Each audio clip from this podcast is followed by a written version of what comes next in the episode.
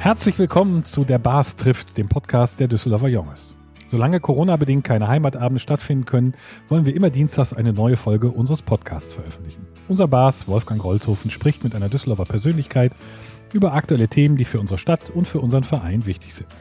Mein Name ist Christian Herrendorf und ich moderiere dieses Treffen. Unser heutiger Gast ist die Co-Vorsitzende der Düsseldorfer SPD Annika Maus. Sie kam 1987, also vor 34 Jahren, in Saarbrücken zur Welt und lebt seit gut 14 Jahren hier in Düsseldorf. Sie hat hier in Düsseldorf Geschichte und Judaistik studiert und war zunächst wissenschaftliche Mitarbeiterin und Dozentin.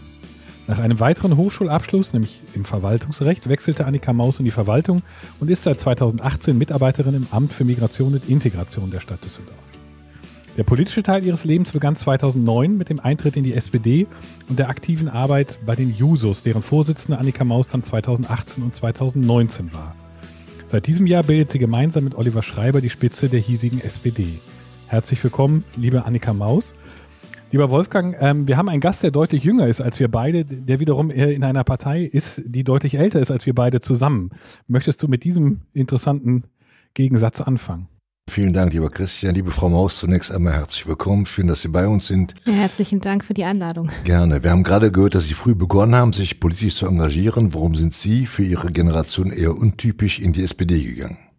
Also zum einen würde ich, glaube ich, behaupten, dass es gar nicht so untypisch ist für meine Generation. Dafür habe ich viel zu viele tolle Jusos kennengelernt, die auch noch deutlich jünger sind als ich. Aber ich bin 2009 eingetreten, eigentlich zu Beginn meines Studiums und das ist auch eigentlich kein Zufall gewesen. Denn ich komme aus einer Familie, meine Mutter ist gelernte Einzelhandelskauffrau, mittlerweile Verwaltungsangestellte. Mein Vater war Sozialversicherungsfachangestellter, mittlerweile ist er Rentner.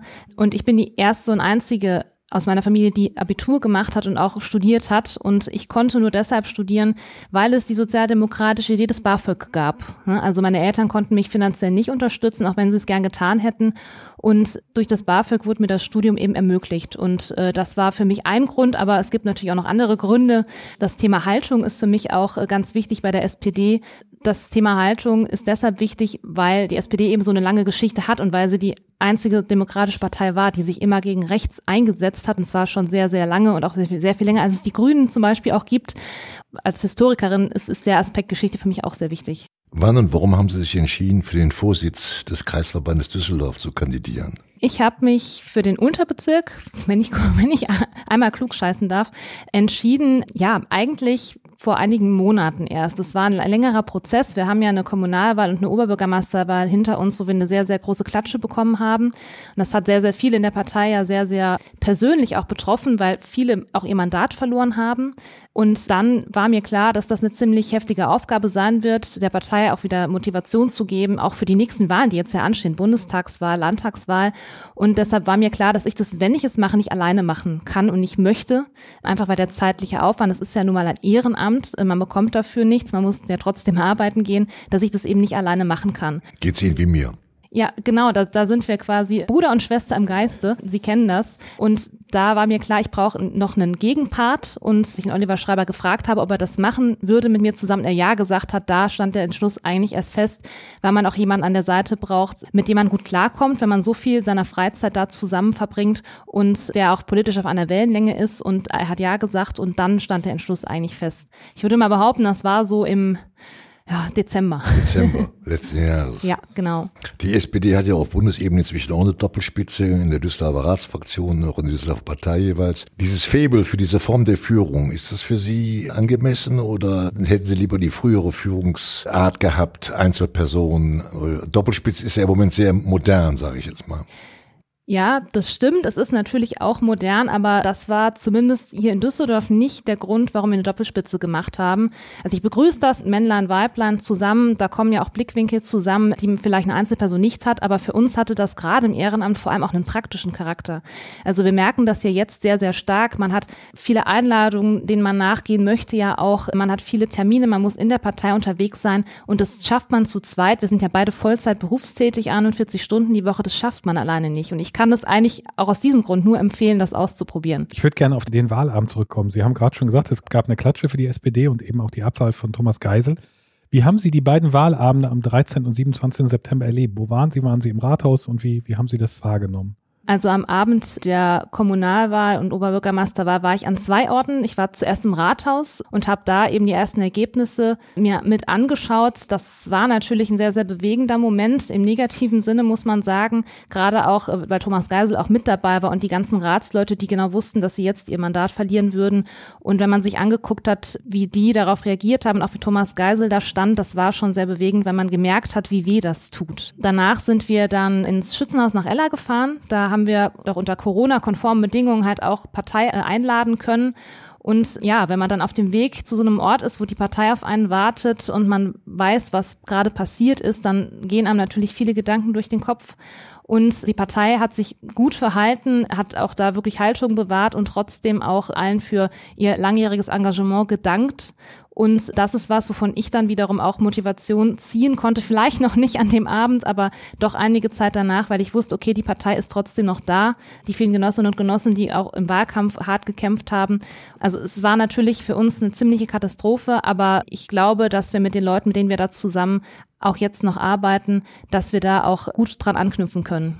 Ähm, nun war das Ergebnis für die Partei ähm, wahrscheinlich einigermaßen absehbar, also zumindest wenn man Bundestrends und ähnliches in Rechnung stellt, auch die Europawahl des Vorjahres für Thomas Geisel war zumindest auch dieser heftige Abstand, den es schon am ersten Wahlabend gab zu, zu Stefan Keller, wahrscheinlich noch überraschend.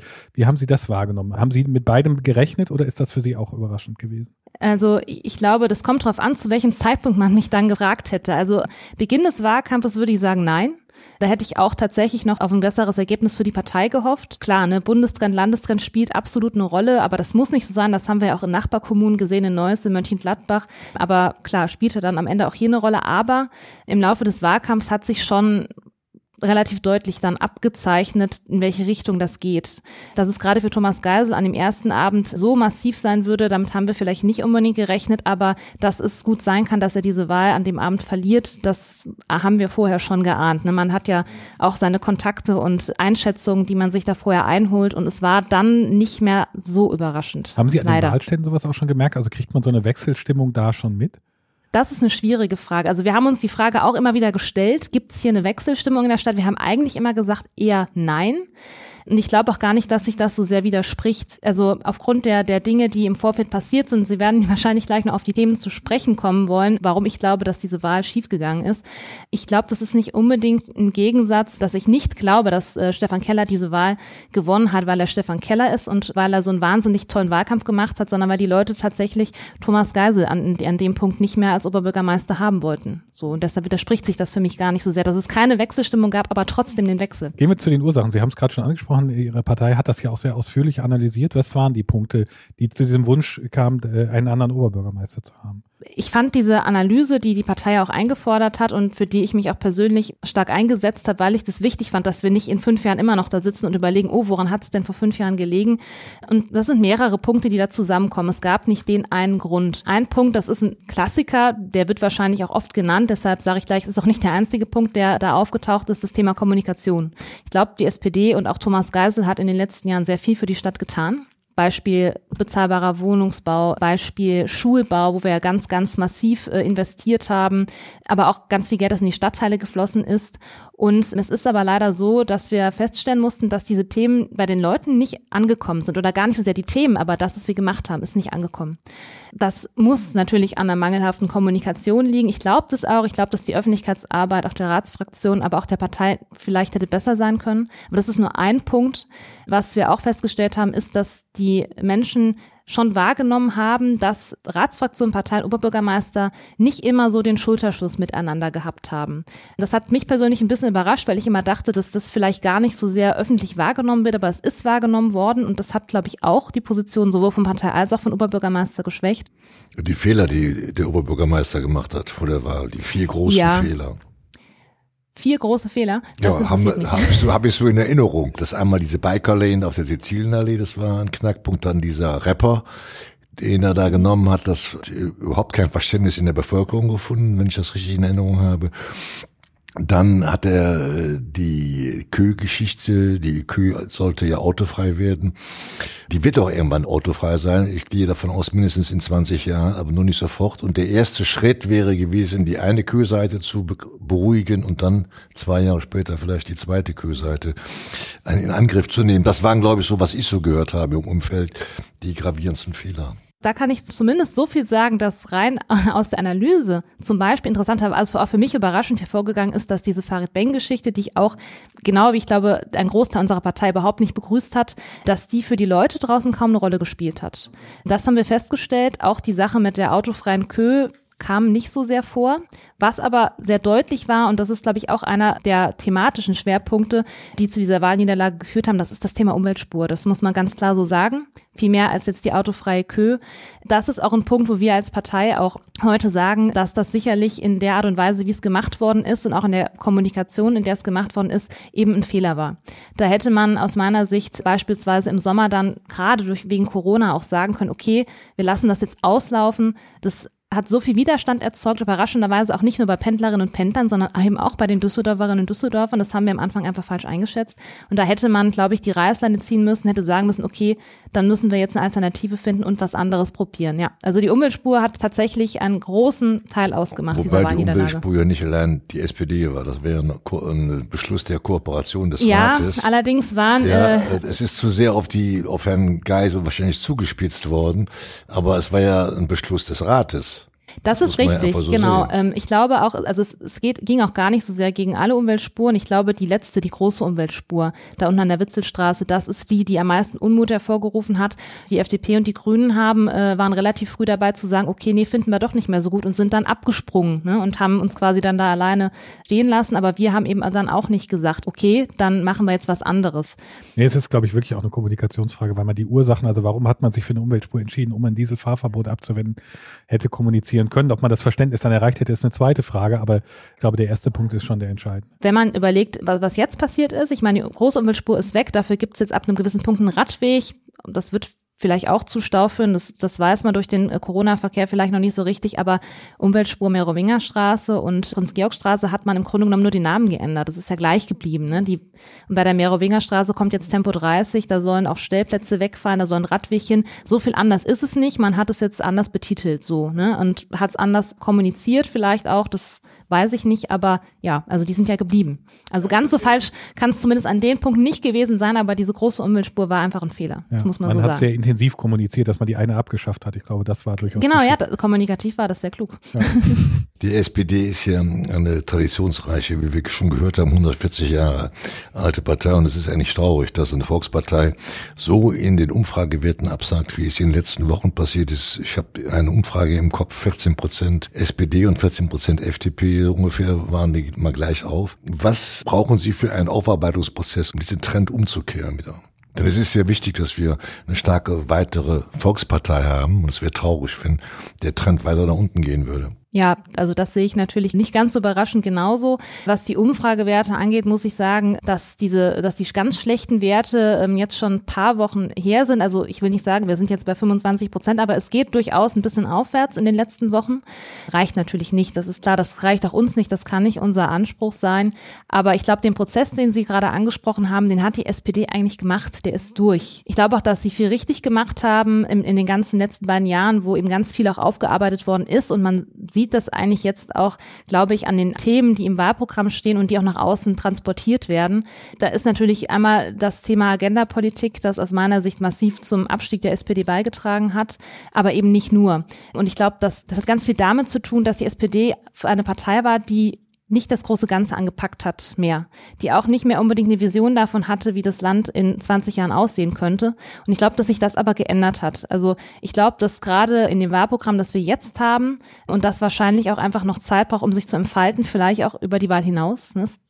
Vertrauen baut man eben nicht in einem Jahr wieder auf, das verloren gegangen ist, dass das aber eins ist, das nicht mehr die Pflaster nur auf irgendwelche kleinen und großen Risse draufklebt, sondern dass das schon an vielen Punkten Familienpolitik, Arbeit, um nur zwei Beispiele zu nennen, da sehr viel Potenzial hat und da auch, glaube ich, den Absprung geschafft hat. Ob wir das schaffen, an die Leute zu bringen, das wird sich jetzt zeigen, aber ich bin gar nicht so unoptimistisch. Zu den passenden Themen müssen ja die jeweiligen Personen kommen. Wie kann eine Person der Partei wieder ein Gesicht geben in Düsseldorf? Im Moment ist es ja alles etwas nebulös, wenn man so sich umhört, dann wir kennen sie, aber die meisten kennen sie ja noch nicht.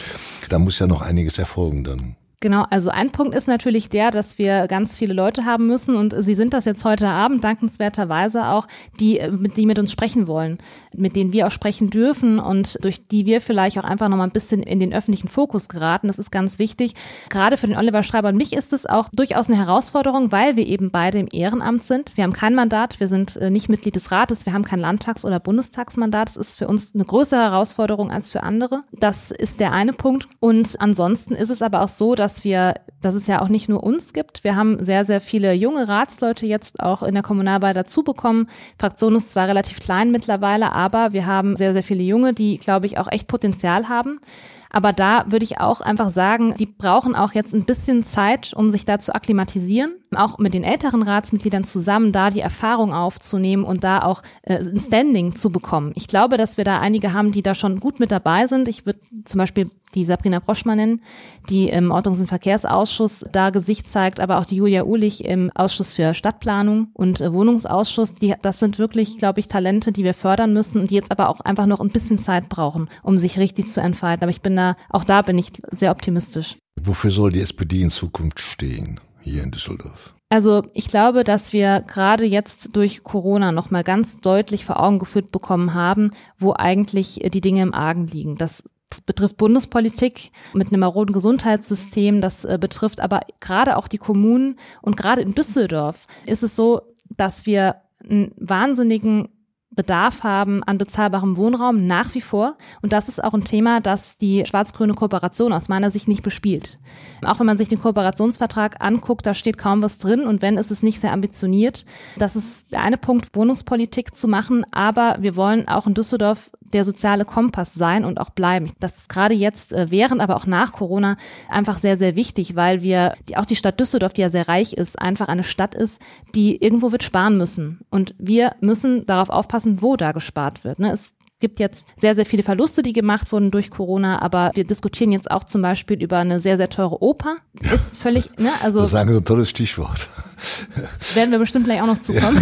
Ja. Ich, ich finde ich finde das auch richtig, dass man über sowas diskutiert, aber wenn so viel Geld dafür da ist, dann dürfen wir auch darüber diskutieren, ob wir zum Beispiel Grund und Boden für bezahlbaren Wohnraum ankaufen. Ne? Das sind Diskussionen, die wir auch führen dürfen müssen. Also ich finde, bezahlbarer Wohnraum ist ein Sprengstoff hier in Düsseldorf und der ist wichtiger, sage ich auch ganz offen, als, ein, neu, als ein neues Opernhaus. äh, aber ich setze mich ja, ich setze mich ja für ein Leuchtturmprojekt ein. aber auch bezahlbarer Wohnraum ist großer Sprengstoff in Düsseldorf. Aber wir haben ja jetzt den Christian hier, der möchte ja gerne die Oper nach Duisburg verlegen. Ja. Die SPD-Ratsfraktion hat sich mit den beiden Vertretern von Volt zusammengeschlossen. Es gibt jetzt also die Fraktion SPD-Volt, was nach meiner Wahrnehmung auch viele irritiert hat. Warum hat man das gemacht? Und wie hat man auf diese Irritationen vielleicht auch reagiert? Also, dass man dieses Bündnis geschlossen hat, das hatte tatsächlich sehr inhaltliche Gründe, weil wir uns vielen Bereichen mit Volt auch sehr einig waren. Aber es hatte auch sehr praktische Gründe. Da ging es um potenziell auch mehr Ausschusssitze und solche Dinge. Das sind dann Dinge, die am Ende leider nicht eingetreten sind, muss man ehrlicherweise sagen. Und ohne jetzt zu viel verraten zu wollen und zu können, ist, dass diese Debatte in der Partei auch gerade geführt wird und dass wir eben da auch schauen müssen, wie wir damit zukünftig umgehen. Rein kommunikativ ist es in der Tat so, dass es mir persönlich lieber wäre, wir wären die SPD-Fraktion und nicht die SPD-Volt-Fraktion. Aber das ist was, das muss die Fraktion gemeinsam mit der Partei äh, jetzt nochmal besprechen und dann auch einfach entscheiden. Okay, verstehe. Weil genau, das ist die Irritation, ne? dass so eine große Partei und so ein großer Name eben mit einer kleinen zusammengehen muss, ohne dass es jetzt in Abstimmung irgendwie relevant würde. Sie haben vorhin schon von, von einer Akklimatisierung gesprochen, die, die man ein bisschen braucht. Nun sind Sie, nachdem Sie sechs Jahre Teil der Ampel waren, eben wieder in der Opposition angekommen. So ganz langsam auch wirklich angekommen. Was bedeutet das für Sie und wie, wie wird sich SPD im Reigen der, der zahlreichen Oppositionsfraktionen da positionieren? Die SPD-Fraktion wird sich mit der Partei da auch nochmal zusammensetzen und auch einen Plan machen müssen, das ist klar. Aber es ist jetzt schon klar, dass wir eine Opposition sein wollen, die natürlich nicht jetzt einfach nur irgendwo draufhaut und sagt, das und das ist alles schlecht und Schwarz-Grün macht alles falsch, um Gottes Willen. Wir werden, glaube ich, schon eine konstruktive Oppositionsarbeit machen, aber wir werden natürlich ganz genau hinschauen, ne? was steht denn im Kooperationsvertrag und was haben CDU und Grüne eigentlich vor der Wahl versprochen und wird das überhaupt gehalten? Und ich glaube, dass gerade so eine schwarz-grüne Opposition, dass das interessant werden kann. Es wird ja, es ist fast schon interessant geworden an manchen Stellen, dass es so zum Vorschein kam, dass man da natürlich schon seine eigenen Positionen, also aus grüner und aus schwarzer Sicht, schon manchmal ein bisschen biegen muss. Und da werden wir natürlich drauf gucken. Denn letzten Endes geht es ja auch um Düsseldorf und die, um die Düsseldorferinnen und Düsseldorfer und nicht nur um Machtpolitik. Und da werden wir aufpassen. Der Bundestagswahlkampf wird Ihr erster als Parteivorsitzende sein. Was erwarten Sie für die nächsten Monate? Sehr viel Arbeit. aber äh, auch wieder sehr viel Spaß. Also Wahlkampf ist ja auch etwas, das nicht nur Arbeit ist, sondern das auch Spaß machen soll und muss. Es ist zugegebenermaßen vor dem Hintergrund der Umfragewerte nicht immer einfach, dann da die Motivation auch in die Partei zu tragen. Aber wir haben zwei tolle Kandidierende, die auch wirklich SPD sind, die SPD leben, den Andreas Rimkus als Handwerksmeister im Düsseldorfer Süden und die Sanna Martens als Gewerkschafterin, Vollblutgewerkschafterin muss man wirklich sagen, im Düsseldorfer Norden. Und alleine deshalb habe ich richtig Bock und auch habe richtig Motivation, Wahlkampf zu machen. Und das geht vielen Genossinnen und Genossen auch so. Und deshalb, ja, freue ich mich jetzt erstmal auf die nächsten Wochen und Monate. Vor allem, da man wieder auf die Straße gehen kann jetzt langsam und mit den Leuten ins Gespräch kommen kann. Online-Wahlkampf ist wichtig und toll, aber draußen zu sein ist schon viel wichtiger und macht mir Spaß. Was glauben Sie, was in Düsseldorf und im Bund dann rauskommen wird? Ja, wenn ich eine Glaskugel hätte, könnte ich Ihnen das sagen. Nein, also ich glaube, dass wir absolut das Potenzial haben in den. In der letzten Periode ist, glaube ich, Herr Rimkus direkt gewählt. Äh, nee, nee, genau. Über nein, die Liste, die Liste. und die Frau Martens. War, die, die auch kandidiert? Nee, das war, äh, genau, Philipp das war Tassier hatte kandidiert. Der hat es nicht geschafft. Andreas Rimkus äh, ist noch über die Liste reingekommen, genau. Das wird dieses Jahr alles schwieriger werden über die Liste, ne? Wenn die Umfragewerte so bleiben und wir am Ende dabei rauskommen, ja, dann wird es keiner von beiden in den Bundestag schaffen. Aber das ist natürlich nicht unser Ziel. Wir möchten natürlich am liebsten die Direktmandate bekommen, sind natürlich auch realistisch. Es ist gerade in, im, im Düsseldorfer Norden schwierig, aber ich glaube nicht, dass es unmöglich ist. Und wir werden dafür natürlich kämpfen, ist klar. Ne? Also, und wenn nicht, dann über die Liste. Beide sind, glaube ich, in den, auf so 20er-Positionen. Ich glaube, Herr Rimko auf 22, Frau Martens auf 28. Genau, Sander Martens auf 28. Ich muss gestehen, ich habe die Plätze nicht von beiden auswendig im Kopf, aber Haben Sie so ein Gefühl, wie, also was, was äh, 15 oder 20 Prozent dann ausmachen? Also wie weit zieht so eine Liste dann? Also wenn wir bei 20 Prozent sind, dann könnte es klappen. Es kommt ja auch darauf an, wie viele Direktmandate gewonnen werden. also das, das kann man nicht so genau. Mhm. ja, okay. Genau, das kann man nicht so genau sagen. Wie wird sich der Landtagswahlkampf im kommenden Jahr davon unterscheiden? Was ist dann das Ziel für Sie? Für die SPD oder? Für die, ja, ich, äh, ich sehe Sie jetzt als SPD. Okay. Ja, na, also klar, nein, bin ich natürlich auch. Ja, das Ziel ist natürlich, die CDU-FDP geführte Landesregierung abzulösen, ganz klar. Und wenn ich mir Thomas Kutschaty ist unser Spitzenkandidat. Wenn ich mir angucke, was er jetzt so macht, dann bin ich da eigentlich auch ganz zuversichtlich, dass wir einen guten Wahlkampf machen können und auch mit glaubwürdigen Personen und äh, auch mit äh, glaubwürdigen Themen. Ich weiß, dass das Thema Arbeit sehr, sehr wichtig sein wird im äh, Landtagswahlkampf, dass es eines der Fokusthemen wahrscheinlich sein wird. Und ja, da freue ich mich auch drauf. Also natürlich ist es immer anstrengend, von einer Wahl in die nächste zu fallen, aber da haben wir jetzt auch noch einiges an Arbeit vor uns und auch da haben wir natürlich das Ziel zu regieren. Was denken Sie, wenn nachher die Grünen die Wahl hätten, sowohl mit der CDU als auch mit der SPD im Land zu regieren? Ist ja durchaus eine rechnerische Konstellation, die Ist möglich sein ist kann. möglich, ja. Absolut, ja. Wie die Grünen sich dann entscheiden. Sind die inzwischen vielleicht dann auch auf, auf Bundesebene so auf die CDU fixiert, dass das alte rot-grüne Bündnis gar nicht mehr Platz eins in der Hitparade ist? generell die Parteienkonstellationen ein bisschen neu gedacht werden müssen. Jetzt gar nicht unbedingt, weil ich das so toll finde, sondern äh, weil sich ja viele alt eingesessene Bündnisse aufgelöst haben. In Düsseldorf sehen wir es jetzt ja gerade, ne, dass äh, die Grünen mit der CDU in eine Kooperation gehen, war ja auch nicht von vornherein klar. Wir hatten ja auch Sondierungsgespräche mit den Grünen, wo wir uns sehr, sehr einig waren in vielen Punkten. Ich glaube, im Land, also wenn im Land die Grünen mit der CDU koalieren würden, fände ich das schon, also das wäre interessant. Also das würde ich, damit würde ich eigentlich nicht rechnen, muss ich ehrlich sagen. Da sind wir dann, glaube ich, doch auch eher auf einer Wellenlänge. Im Bund, muss ich Ihnen sagen, bin ich mir da nicht so sicher. Das kann ich mir vorstellen, Schwarz-Grün, ja. Ja, da sind wir schon wieder fast am Ende unseres Podcasts und jetzt kommt das berühmte Abschlussspiel von Christian. Genau, schnelle Frage, schnelle Antwort heißt unsere Abschlussrunde. Es geht so, dass wir Ihnen eine Frage stellen mit zwei Antwortmöglichkeiten. Sie dürfen sich für eine von beiden entscheiden, für beide oder auch eine neue Antwort geben. Ich hätte äh, ja bei mindestens zwei den Verdacht, dass es eine neue Antwort geben könnte. Oha, ich bin Ähm, gespannt. aber nicht bei der ersten. Äh, sind Sie eher der Willy Brandt oder eher der Helmut Schmidt-Typ? Willy Brandt. Das hatte ich vermutet. Wer ist Ihre aktuelle Lieblingssozialdemokratin? Malu Dreyer oder Saskia Esken? Malu Dreyer, Sie sind, das haben Sie uns vorher verraten, nehmen im Moment Gesangsunterricht. Sind Sie alt oder Sopran? Sopran. Was ist Ihr Lieblingsmusical? Weil auch das ist eins Ihrer Hobbys, haben Sie gesagt. Eher Starlight Express oder eher Phantom der Oper? Phantom der Oper. Das war jetzt das, wo ich vermutet hätte, dass es eine neue Antwort gibt. Ich, ich hätte ähm. auch noch einige andere, die ich jetzt nennen könnte. Ich mag auch Musical-Filme zum Beispiel ah, sehr okay. gerne. So. Welchen würden Sie uns da ans Herz legen? Ma Mary Poppins. Nee, gar nicht. Uh, The Greatest Showman mit Hugh Jackman. Eher okay. was Modernes. Oh ja. Sehr, sehr gut. gut ja. Okay. Weil ich bin also grundsätzlich gegen Filme, in denen gesungen wird. Das äh, macht es etwas schwierig, aber ich würde das jetzt äh, als Ratschlag annehmen. Um Deswegen will ja die Oper, die Oper ja auch nach Duisburg. Genau. Wobei Oper und Musical könnte man ja auch zusammen denken, aber das ist ein genau, anderes das wäre, wäre wieder ein anderes Thema. Ein anderes Hobby von Ihnen ist, ist das Laufen. Laufen Sie lieber äh, gerade Strecken zum Beispiel am Rhein, wo man es klar sieht, oder gerne auch querfeldein? Und ja, das ist eine metaphorische Frage. Querfeldein. Okay, vielen Dank. Ja, damit sind wir schon wieder am Ende unserer heutigen Folge. Ich danke ganz herzlich unserem Gast Annika Maus, unserem Moderator Christian Herrendorf, unser Mann für die Technik Thorsten Runte vom Podcast Studio NRW, sowie dem Ideengeber Rudolf Schulte und unserem Vizebass Sebastian Juli. Ferner haben wir heute eine neue Instrumental-Piano-Version des Jungeslieds. Sie wurde gesponsert vom musikalischen Leiter des Orchesters Kamerata Louis Spohr, Bernd Vogelsang und gespielt vom Pianisten Frank Scholzen. Alle Folgen unseres Podcasts und mehr Infos zu unserem Verein findet ihr auf www.düsseldorferjunges.de und auf unserer Facebook-Seite. Und jetzt, wie an jedem Heimatabend, Mats ab, das Jungeslied.